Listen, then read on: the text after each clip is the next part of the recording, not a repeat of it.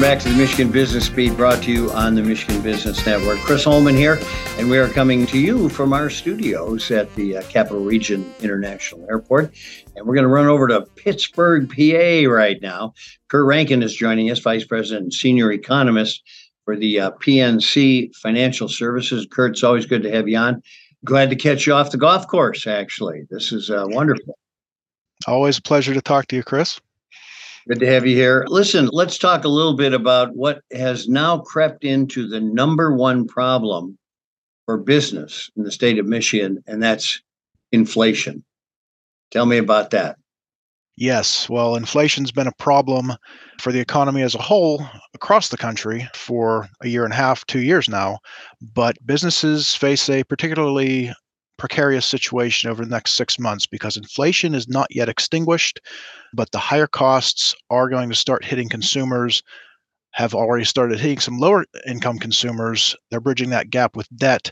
And this is why PNC is forecasting the start of a recession later in 2024. But that all comes back to the higher prices induced by inflation. Yeah, and I don't know that that's going to level out much soon. Top line consumer price index or the CPI undercut market expectations for May. Uh, 23. How did things shape up for the June numbers? Yeah, so the June number also came in below PNC's expectation, right about the market's expectation. In fact, we've got the top line number trending close at an annualized pace. So the month on month pace, as if it was sustained for the entire year, that number's been since January of this year has been at or below 2% or quite near 2% from, say, March until June. So top line numbers fed a bit by falling oil prices, which have bounced back over the past week. But top line households are starting to get a break. It's that core number that the Fed is looking at, which excludes those falling oil prices translating into gasoline prices and therefore a break for households.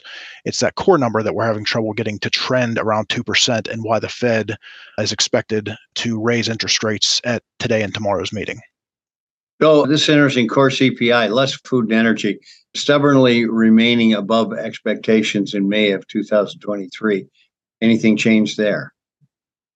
No, that number continues to trend. We had a bit of a break in the June number, but it was still at 4.9%, just under the 5%, 5.5% number that had been throughout the year. So the numbers are moving in the right direction from the Fed's perspective, but because inflation has the possibility of flaring back up very easily. We've seen oil prices move back up. The WTI number is back up to about $78 a barrel. Any sort of volatility spike in oil prices and therefore spike in gasoline prices that makes its way through manufacturing in the way of plastics and transportation costs, the possibility of that flaring back up is a concern for businesses and for consumers alike. So the Fed is not going to take the one month's break in the annualized number falling below 2%. They're going to wait for a trend to be established and sustained. Matt, food away from home continues to outpace food at home price growth. What does this tell us about consumer spending and demand? It tells us a lot. It tells us that despite prices rising across the board, across consumer categories, both in necessities and uh, in the food away from home category, think restaurants here, discretionary spending, despite prices being higher, across the board, consumers continue to spend.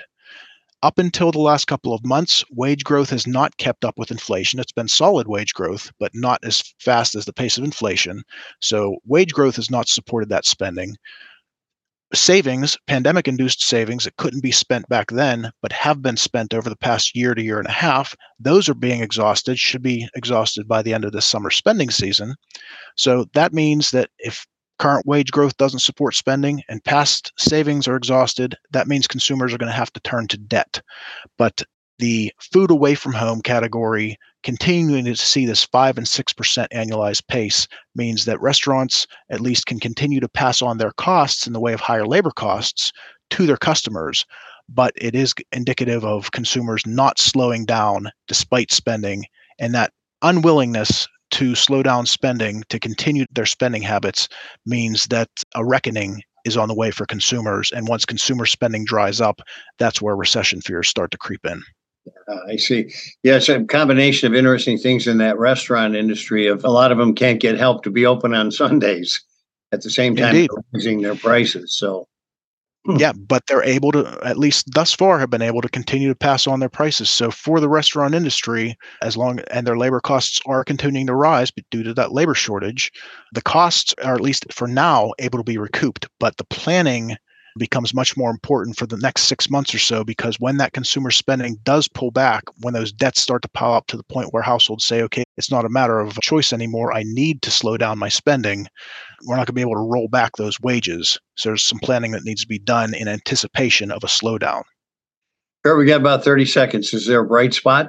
The bright spot is that inflation is slowing and the Fed is still signaling that they're not going to stop until inflation is fully extinguished. They're not going to allow a repeat of the 1970s, early 80s, where they took their foot off the accelerator and inflation flared back up.